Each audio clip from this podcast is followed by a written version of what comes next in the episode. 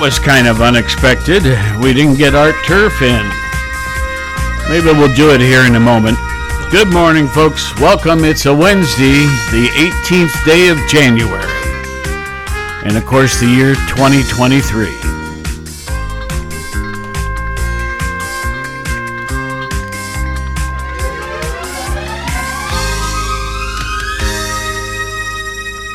Now, um, just because I had the buttons all wrong here, here's uh, Coach Art Turf, okay? I N E P T, inept tech. Two, four, six, eight. Who do we appreciate? Oysters, oysters, raw, raw, raw. Coach Turf, here we are at midweek once again. We're in between ball games and my favorite part of the week because this is when we get to put all them past ball games in the past. We're not worried about what game's coming up yet because it's too early to think about it, and we can just tell all the fans about all the lore and legends of football and the history of inept tech. We certainly have enjoyed discussing uh, the history of inept football with you here and uh, some terminology that we didn't really realize started here. Well, lots of it. You know, just for example, you probably heard uh, some of them boys on defense what they call strong safety. Strong safety on every team, right? That's right. Everybody has one, and that started right here at Inept Tech, and that goes back to 1954. And uh, we was getting ready to play E-I-E-I-O. You know, that was the folks that uh, we was playing this week. And back in 1954, they had another good ball club. They, in fact, the E-I-E-I-O, they got a fine player here, fine player there, here, fine player there, fine. In fact, they got a fine player everywhere. And that year, they had a special fine player at tight end, a feller named of uh, Bull Norman. And uh, we had our safety man, uh, Wimp Williams, back then. You know, Wimp went on to be a fine uh, uh, strength coach later on in his career, but uh, Wimp wasn't a real strong boy, and, and the coaches was uh, looking at me and saying, you know, Wimp, they ain't never going to uh, get Wimp to guard old Bull Norman there on off. What we need is a stronger safety. So we got somebody else to take his place. We got B.O. Baxter. He was a little stronger boy to take his place. And then from there on in, the fellow what uh, guards a tight end on defense has always been called a strong safety. Very interesting, Coach. I'll be back with more Inept Tech football history with Coach Art Turf right after we pause for this message. Athens County cares about you. I'm Micah. Join me Tuesdays and Fridays at 10:06 on Classic Hits 970 AM and 971 FM WATH for discussions about essential information for seniors such as nutrition, caregiving, mental health, Medicare, and all other relevant topics for seniors in Athens County and the surrounding areas. Athens County Cares, a project of United Seniors of Athens County, Tuesdays and Fridays at 10:06 a.m. on WATH. Coach, it never ceases to amaze me how much football terminology actually originated right here at Inept Tech. We well, that's the reason for one of these here programs is to let all the fans know just what a fine program we have, so they'll uh, come on out and support the Oysters and come to our ball games. The strong safety, that uh, terminology actually developed right here and started right here at Inept Tech. You know, folks use that. Every team has one, and started right here at Inept Tech. And uh, something else most teams have is a is a taxi squad. And you were telling me during the commercial that that actually developed right here. Well, that's right. Right here at Inept Tech started back in 1962. You know, we was getting ready to go to, to play Inferno State right there at the start of the ball season, and boy, it was still hot. It was real hot, and it always is hot there at Inferno State. And we was thinking that uh, our boys not being in as good a shape as they probably could have been, we was probably going to need a whole lot more boys than what we had. And you know, we can only fit so many boys in that 19 and 37 Packard, and we got to be real careful when we make road trips not to put too many boys in there. So what we decided we was going to do, seeing as that we needed some extra fellers, we got a taxi cab and got some extra boys and put them in there, and, and uh, them boys was out there on the field dropping like flies, and we quick rushed out to the cab and got them boys and put them in the ball game. So now, anytime you have some boys coming in from uh, not on the regular ball club, they call that being on the taxi squad. Sounds like it was a good plan, Coach. Well, it was if the uh, cabbie hadn't left the meter running. Be listening again, sports fans, for the next thrill-packed interview with the head coach of the Fighting Oysters of Inept Tech, the coaching legend in his own mind, the one and only Coach Art Turf.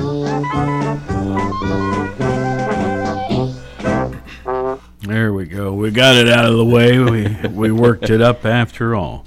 Anyway, good morning, folks. Party line on the air on this uh, Wednesday edition. And uh, Mercy, it's 40 degrees outside. Uh, and they say it's going to climb up to 49. No, uh, no real mention of rain today, but um, there is tomorrow. But tomorrow they say it's going to hit 64. Wow. Well, it is um, Athens. All right. Well, listen, uh, my partner this morning is Rodney Tomlin. And, uh, you know, Rodney, you have a nickname. Yes. And it's, I, I you know, I, Rodney, it's, it, they call you Porterhouse? Porterhouse.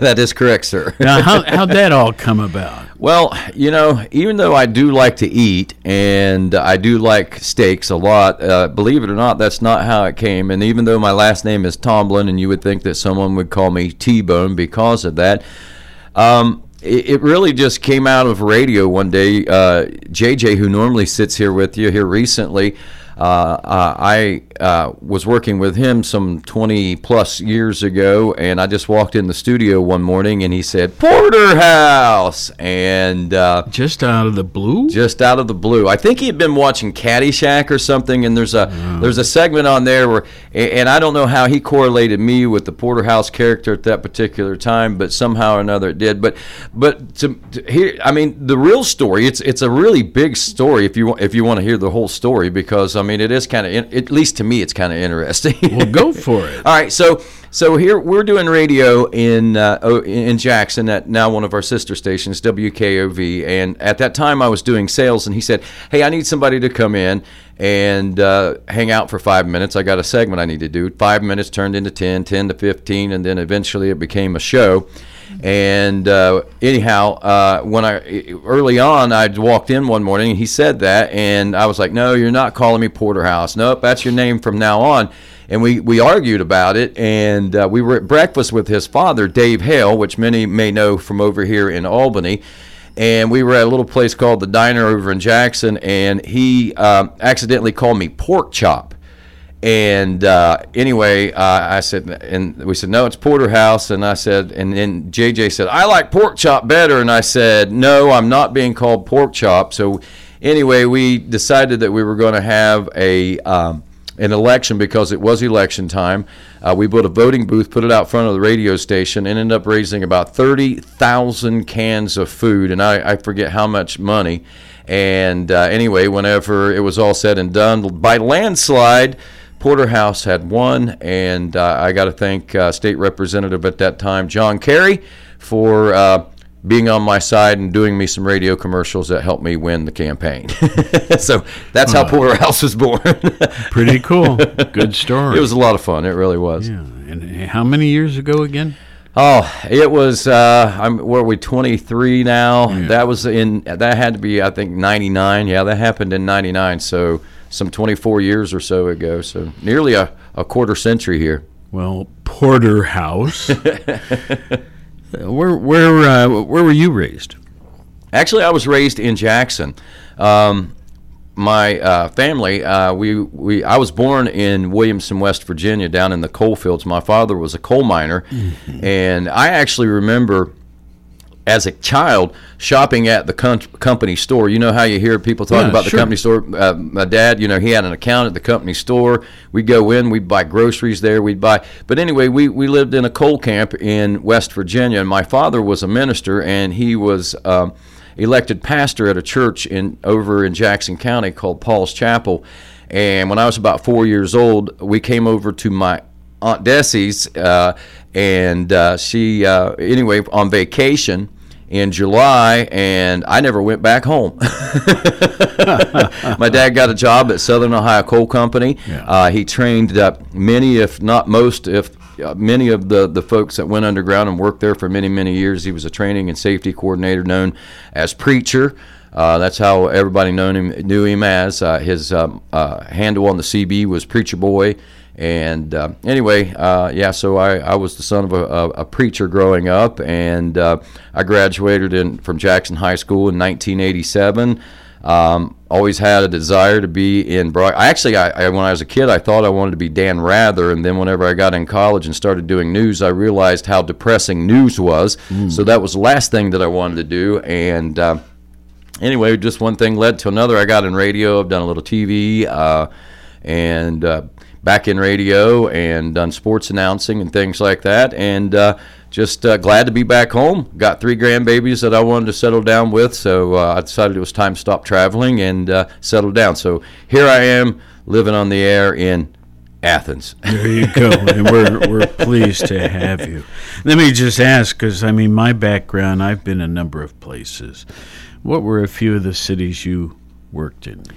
Uh, uh, California, uh, uh, Los Angeles. uh, Well, like what station there? oh, I, actually, I have never worked much in radio as far as. Uh, Oh. Uh, I've just worked here in Southern Ohio as far as I see. radio is concerned. I, Uh, my, I misunderstood. yeah, my television background is more. Um, I did a lot of voiceover work. I've worked for like uh, I've done work for Outdoor Life Network uh, when it was that.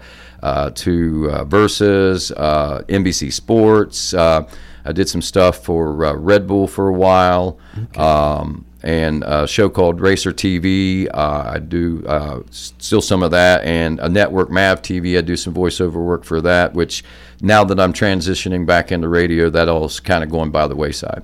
Yeah. Yeah, but now I uh, as far as radio goes, uh, my my experience is right here in Southern Ohio. Uh, for, for the most part, and you know I've had some web shows and uh, podcasts and things like that, but uh, yeah, uh, just uh, basically I like to talk a lot, so uh, party line is kind of something that uh, is, is my forte. Oh, we never talk here. We never talk. But uh, no, uh, it, well, it's it's a pleasure to have you in here. thanks for having me. I hope to have you uh, a number of times. So let's see here. Let's uh, let's try to learn this show together. All right. right. well, um, when we don't have guests, and by the way, tomorrow the mayor of Athens, Steve, um, Steve will be in. Um, so um, that's tomorrow. But today, a free for all edition. So um, we go through events in history and so on, and, and I always need your help. All right. So let's just start in. Historical events. The year 532, on this very date, Nika, N I K A, the Nika uprising against Emperor Justinian I in Constantinople fails. And they say that 30,000 uh, were killed by troops loyal to the emperor in the Hippodrome. Uh, you know, when you hear numbers like that, 30,000 people killed, just knocks you over.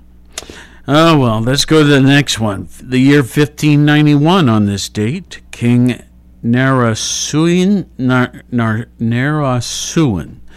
I'll spell this and you you see if I'm doing this even close. N A R E S U A N. King of Siam. On this date in 1591, he kills the crown prince Mitchit Shra of Burma in a single combat. The date is now observed as the Royal Thai Armed Forces Day. You know, I have a daughter in law from Thailand. And um, my son Paul um, met her in Thailand, and she is just terrific. I like Thailand.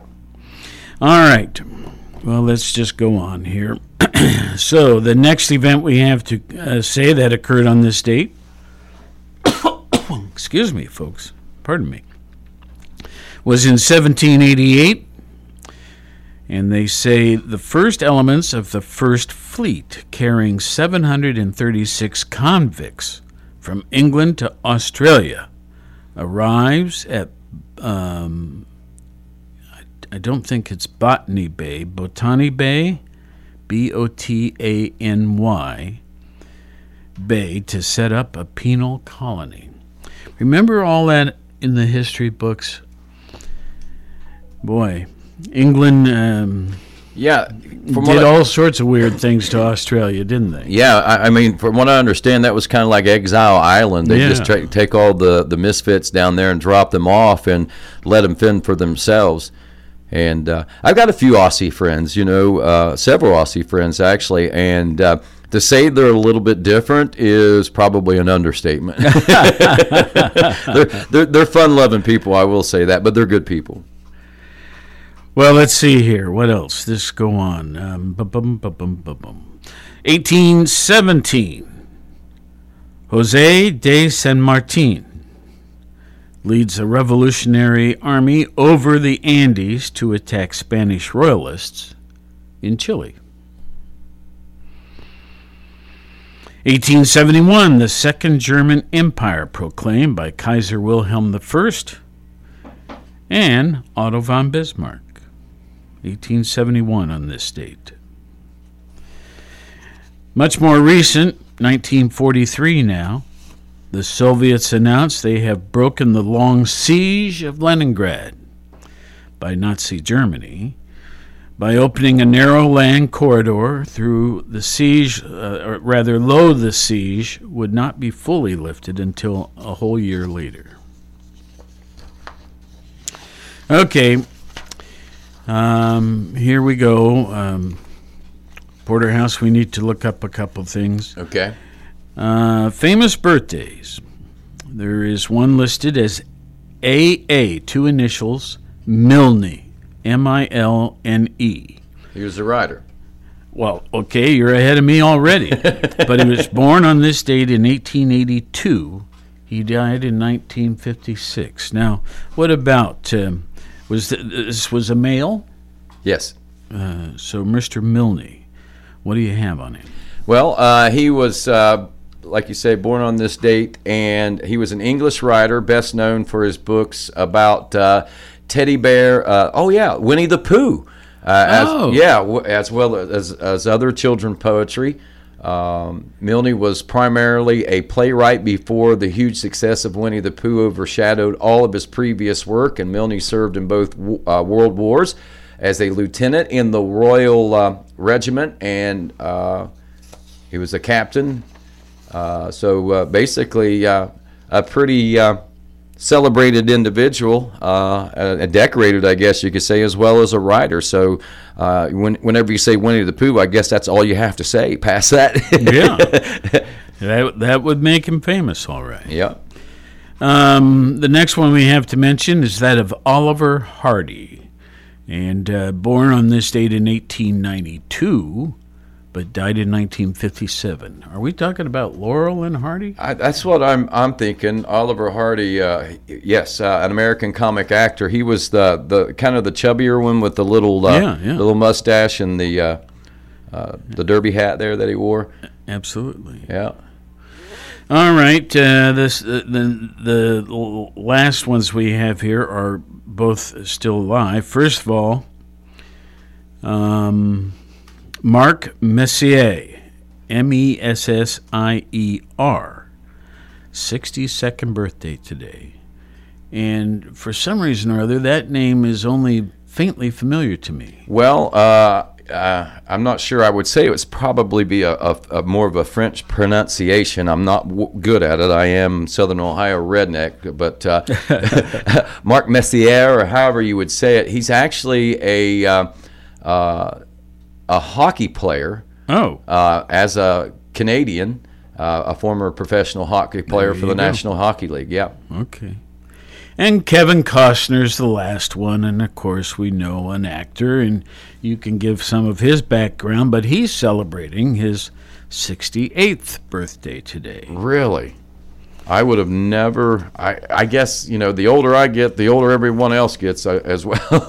Sure, sure. So, uh, uh, what about Kevin?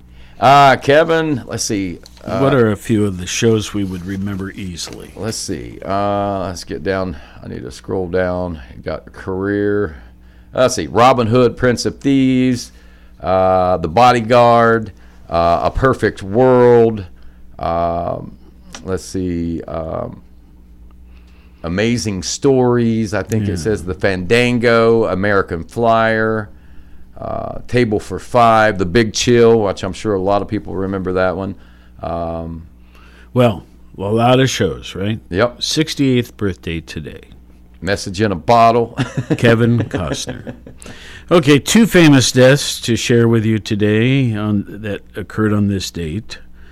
Um, John Tyler. Um, now, he was born in 1790, but he died on this date in 1862. T Y L E R, John Tyler. Was he a president? Became the 10th president of the United States. That probably is him. Yeah. Let's see here. 1790 to 1862.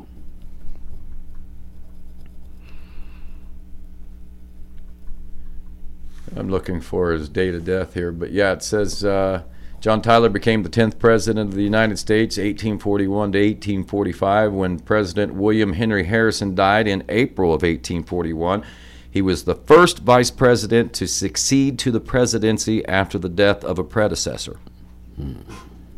It's interesting. Yeah.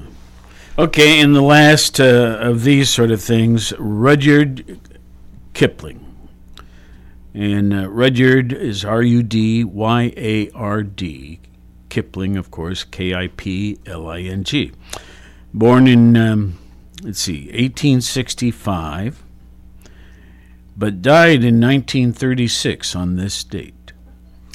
Uh, John uh, Joseph Rudyard Kipling was an English novelist, short story writer, poet, and journalist. Uh, he was born in British India, which inspired much of his work. Kipling's works of fiction, uh, fiction include, you'll remember this one, uh, The Jungle Book, Duology, um, and uh, The Man Who Would Be King was another one of his books that many may remember.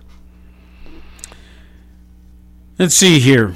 Uh, when you think of James Bond in movies, uh, who was the actor who played the uh, the role initially? Shoot. yeah. Uh, um, oh, well. He was the one in Doctor No, right? I'm, I'm Oh, I I can't help you that way. Um, ah, it was anyway. I've just Rod, was it Rod, no, Roger Moore was not that one. I don't think. No. it, it would have been uh, Sean. Let's see, Sean Connery's been it. George Lazenby, Pierce Brosnan. I'm not sure which one it would have been. Well, anyway, um, the, it- there's just a little tidbit here that I thought was interesting. Um, they wanted Cary Grant to take the part of James Bond when the film series was launched with Dr. No in the early 60s. But Cary Grant didn't think it would work. Hmm. So he turned it down. Interesting. So You know, oddly, I'm looking through. I don't think it was Sean Connery that played that one, but it's funny. I'm looking through here and I don't see a name one for that particular. And, and I'm drawing such a blank. Is what the weird thing is. yeah, that's all right. Oh, maybe it was Sean Connery. Let's see here. Bond actor. Yeah, it was Sean Connery. Sorry about that. So I, I, I'm misthinking that, I guess. So Sean Connery actually did uh, Dr. No from Russia with Love, Goldfinger, Thunderball, and uh, You Only Live Twice. And then he also came back after one appearance by George Lazenby. Uh, Connery did that last film in 1971. Then it was Roger Moore. Mm-hmm. There we go. Well, let's turn our attention to the news. And um according to the New York Times, a morning report, China's authoritarian government, they say, has gotten in the way of the country's growth. Once again, we're talking about China. For years, American politicians have warned that China could challenge the U.S. as the world's top superpower. As China's growth regularly outpaced Western rivals, it seemed on track to become the world's largest, uh, the world's biggest economy. But even the most bullish assessments of China's rise always anticipated its growth would eventually slow. Well, that slowdown has arrived. Excuse me. It has arrived sooner than expected. Why? Well, they say as a result of poor decisions by Chinese leadership. Two developments yesterday highlighted the risks for China. Chinese officials announced that the country's population declined last year for the first time in more than 60 years. They also released data showing that the economy grew only 3% last year. That's well below the government's target of 5.5%. Well, both of these outcomes are closely linked to Chinese policy. Decades long government efforts to reduce birth rates nationwide, including the policy of allowing most families to have only one child, sped up this population decline. And the economic slowdown is in part tied to the zero COVID policy that China backed away from only last month, which left the country unprepared to reopen. Well, let's see if we can have a few more specifics here. Let's just use the term stifled growth. Experts have long anticipated China's population decline. Some analysts argue the decline actually started years ago. Regardless, the drop is coming more quickly than expected. Previous projections from China and the United Nations suggested the, the decline would not begin until next decade.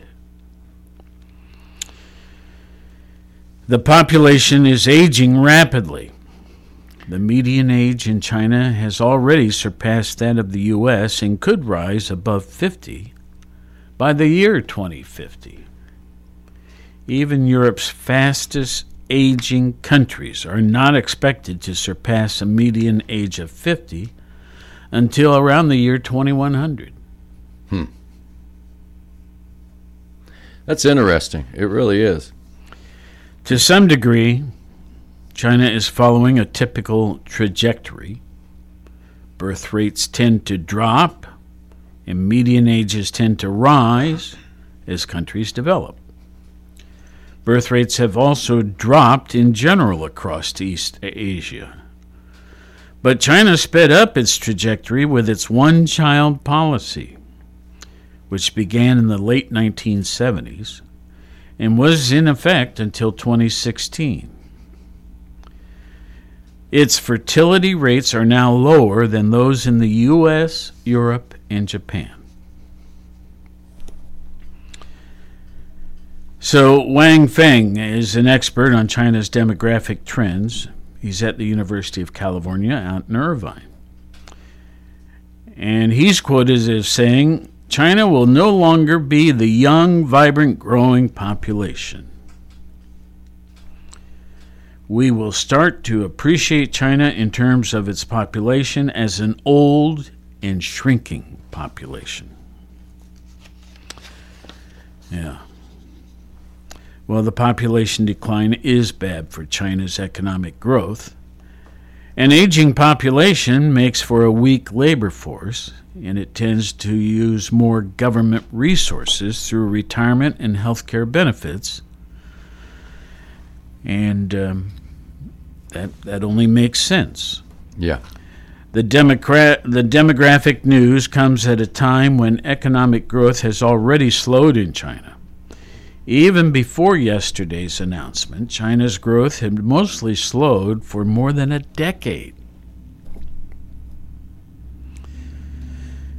Add that zero COVID policy, it, it just worsened the problem by forcing large parts of the country including economic engines like Shanghai, to abruptly and repeatedly lock down.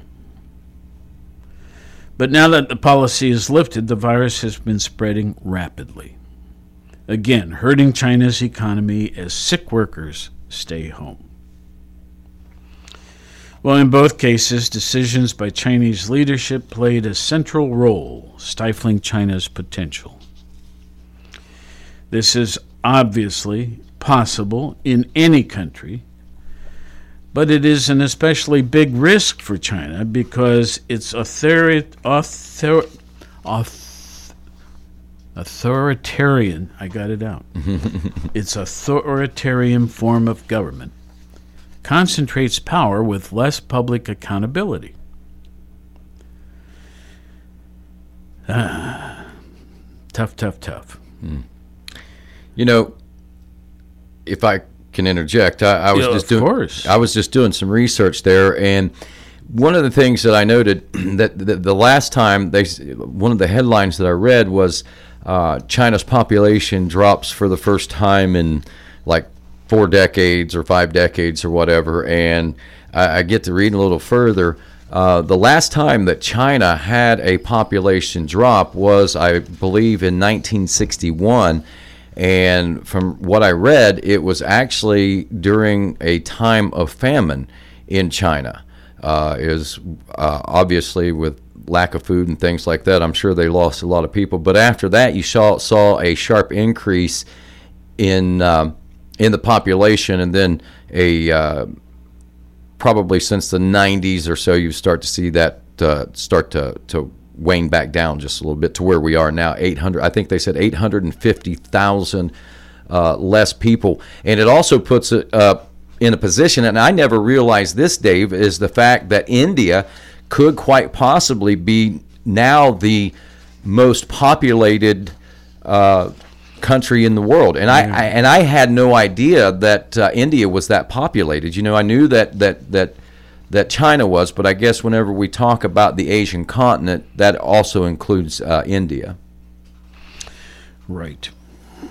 Well, it's uh, it's something we need to continue to be aware of and watch and Yeah, because uh, if you get an aging population and no one there to take care of them, less people to take care of them, that's that's going to be hard on the population, the older population, and it'll be a strain financially on the younger population at the same time. Well, let's see here. Let's um, let's talk about politics just a bit. Republican House leaders placed Representative George Santos on two committees, despite some conservatives having called for his resignation.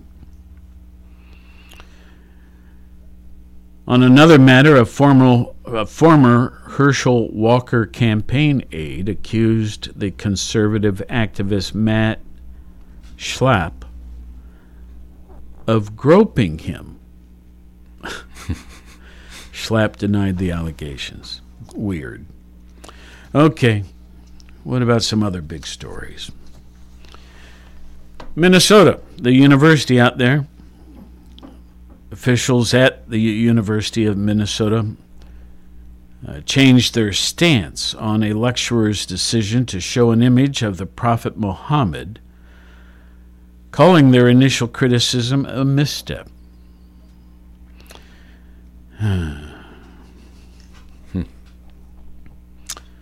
Uh, Maria Ressa, I don't know if you've heard about her, but she's a Philippine journalist. She's also a Nobel laureate. And uh, the word is she won a legal victory to keep publishing her news site, which um, some some entities have been trying to squelch. Montecito, California. The mudslide risks continue. Um, I have um, I've been trying to reach my son Paul. He's in Irvine. It's not quite as bad down there, but um, uh, he does do some traveling of up and down California, and I've been wondering, you know, is he doing all right? Has he had uh, many problems? And it's kind of unnerving, but I haven't heard back from him. So I hope to hear from him soon. But mudslides, wow. You've seen some pictures on the news, I'm sure. Yeah.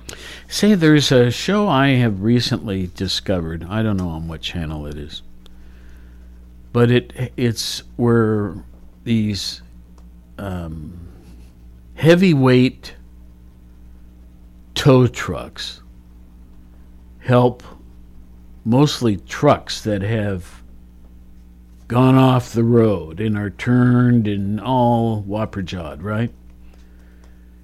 Um, it's really interesting Sounds like it. I enjoy stuff like that.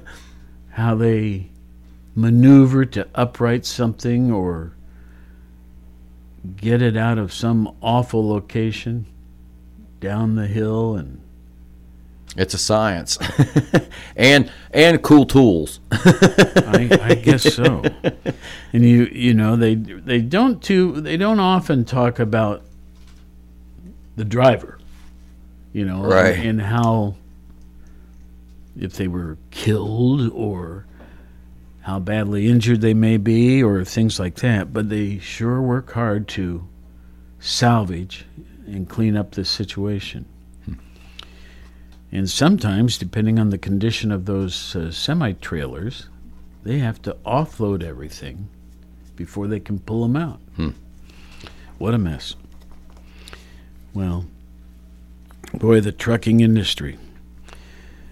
They are, uh, they've become more important than ever Yes. in um, the last few years. Let's see here. President Biden may be the only person who can save Israeli democracy. We have a couple journalists writing about that. I'm not sure what they're getting at, but um, certainly I I hope Israel can be remain with a democracy. Um, let's see, what else do we have to share today? Uh, I think I'll put this report away. Um, the lead story in my next um, series of reports that I rely on, once again, China's gross domestic product Big news. but we've already covered that. Um. Okay, wh- wh- what's this guy's name? Solomon Pina? Pina? Yeah. This is out in New Mexico. And he was a, a candidate for office. And I think he was a Republican. Not that it should matter, but that's just a fact. He lost an election. He was running to be a state rep uh, in the state legislature. Well, he's been arrested in connection to a series of shootings targeting several homes and offices of Democratic officials. No one was injured in the shootings, although several homes were damaged. So, this all occurred um, mostly in the month of December. And I think the last occurrence was January 5th but the homes of two state legislator, legislators and two county commissioners, as well as a campaign office, were hit by several gunshots. Um, and evidently, this, um, what I say, Solomon Pena, P E N A, and there's a tilde over the N, which makes it more like a Y. Um, anyway, paid four men to conduct the attacks, one of whom was arrested last week. Why? Well, Pena lost the State House District 14 race by 3,600 votes in November. And I guess he even visited several lawmakers uh, homes right after the election and was holding documents attempting to prove he had won. Well, anyway, last month the Capitol's chief of police reported that threats against members of Congress were up 400% in the past six years.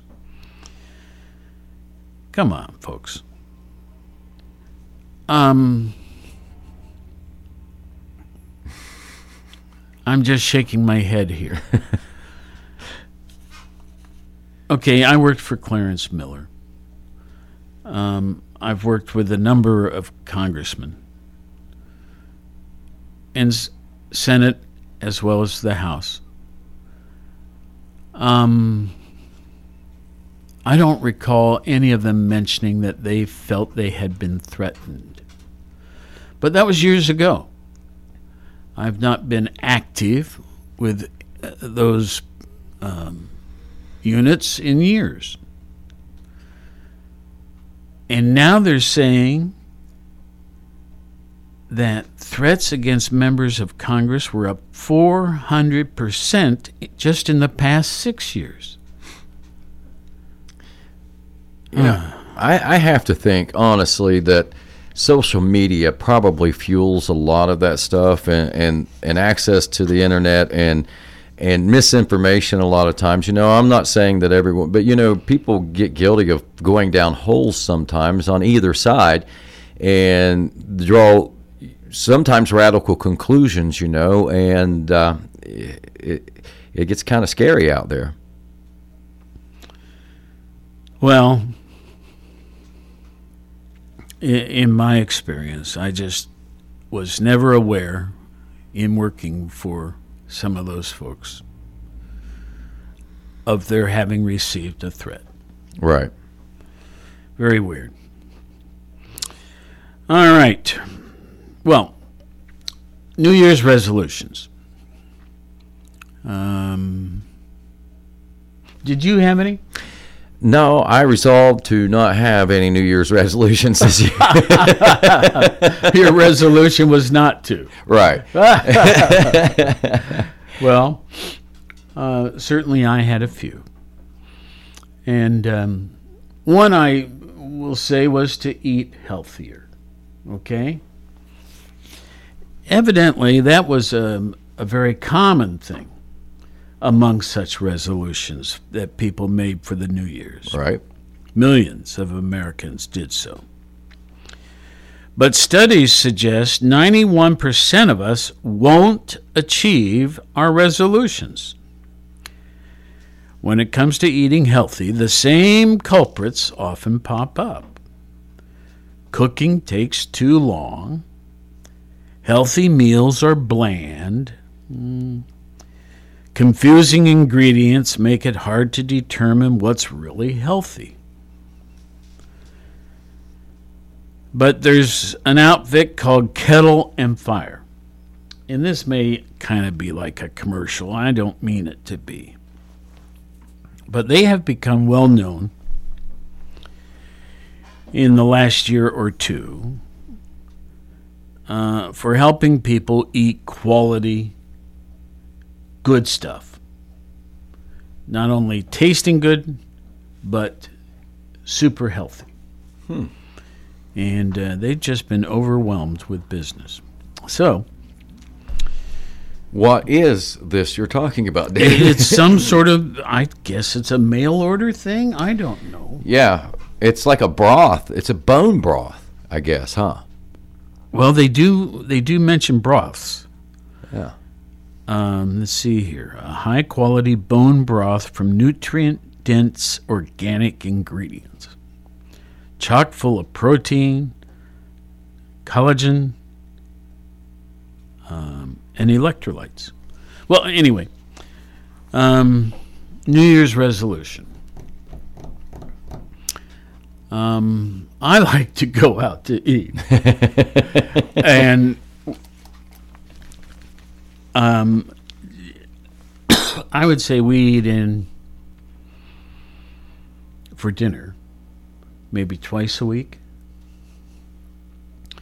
But you know, we have different groups that we like to meet up with, and so like tonight, a certain group gets together every Wednesday, a different group on Tuesdays. Thursdays, it's kind of the neighbors, and and that sort of thing. Um, and there, that I like socializing, you know. Absolutely. Yeah. Well, you know, um, it, the one thing that you got to think about, I mean, you you have to change your entire lifestyle as far as food wise. Um, it doesn't mean you have to necessarily change where you go. You just have to change what your choices of Of course. you know and, and and honestly you know maybe some of the groups that you're with some of the social groups you might be able to get some of those on board with you and it might make it a little bit easier Well, yeah, and and they are. Um, I uh, like tonight's group. They're a very uh, health conscious group. So um, I don't do too much wrong tonight. anyway, all right. Well, let's see here. Madonna. Never heard of her, right? nope No, no. Uh, Madonna. Um, did i hear she's got another tour coming up is that They are calling it the Celebration Tour. 35 cities in a global tour. It's going to begin in July. And that will cover her full catalog of over 40 years of music. Yeah. wow Uh, Black Panther and Ant Man sequels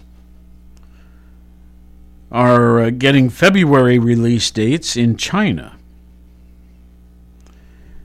And uh, as I understand it, these are the first Marvel movies, the, the company Marvel, uh, to be released in China since uh, maybe 2018.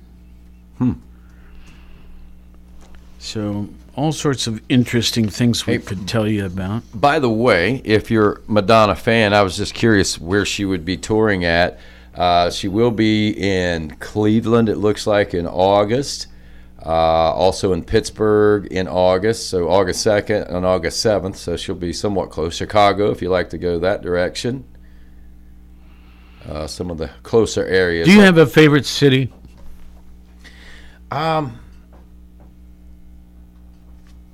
There's there's a couple, yeah.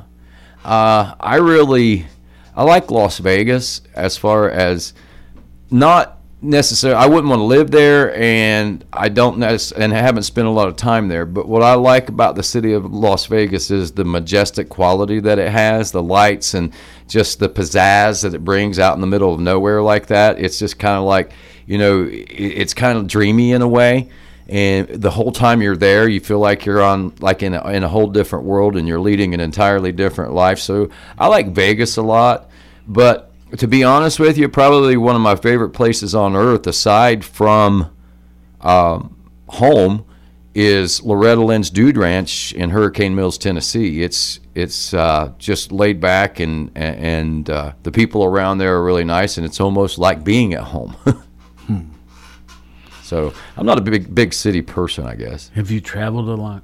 I have, yeah, Okay. yeah. just, I've just wondering. I, I've been um, I, for the last basically 30 years. I've traveled mainly up and down the East Coast from uh, uh, basically New York to to Florida, but uh, a lot of uh, Western trips as well to California, Vegas, uh, Texas. Uh, uh, Minnesota, all those states out west. The only place I haven't been that I really want to go to is the state of Washington. I've never gone to Washington. That to me seems like it would be such a majestic place. Well, um, I I have been to every state. I've lived in far more than I ever expected. um, I take that back. I have not been to Alaska, but my dad had done a lot of work up there, and I'm I'm actually planning a trip there. Nice. Martin Strand was a young man who, when I was in high school, lived in our home. He was from Sitka, Alaska. He's um, well thought of in Alaska now, has a public office, I think, and uh, he's invited me up. And uh, so we're looking forward to that. That sounds good. I like New England a lot. Connecticut, uh, one of my favorite states. I got to say that too as well before we go. well, sure. I, it's, it's like when you drive into the state of Connecticut, it's like you drive into a, you know that you've driven into a different state all of a sudden. It, it, it really baffles me, to be honest with you. Well, folks, we hope you enjoyed the program today. We'll do it all over again tomorrow. Tomorrow, though, the mayor will be our guest.